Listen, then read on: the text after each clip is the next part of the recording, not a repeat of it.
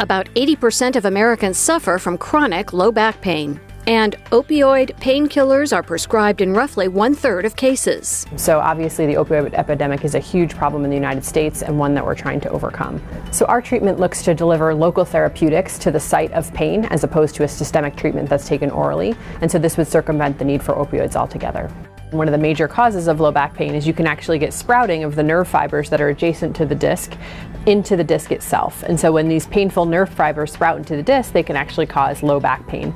So our approach utilizes materials that are found in the glial scar that occurs after spinal cord injury. And this scar prevents nerve regeneration. So it's a material that we're sort of repurposing for use in the disc to prevent nerve growth in an area that shouldn't have nerves.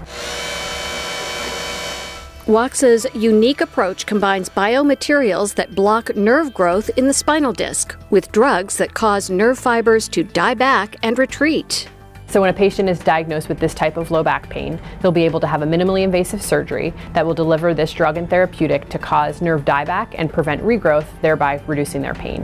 Wachs is using a half million dollar award from the National Science Foundation to develop her one of a kind treatment. With support from National Science Foundation, we're really excited to do this research that has the potential to impact millions of patients around the world. Wachs credits much of her success in science to strong female mentors throughout her career.